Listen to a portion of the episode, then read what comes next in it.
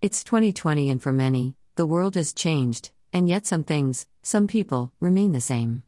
There have always been humans who throw their litter on the ground, heedless of the fact a bin is just around the corner.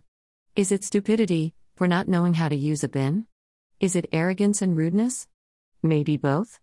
But my earlier hopes that this pandemic would inspire people to have more awareness and respect for the environment was expecting too much from some members of the human species, it seems. Now these litter bugs have a new item to discard: used face masks.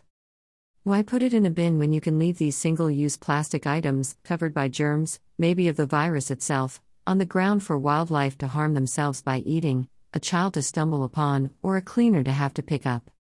Face mask litter.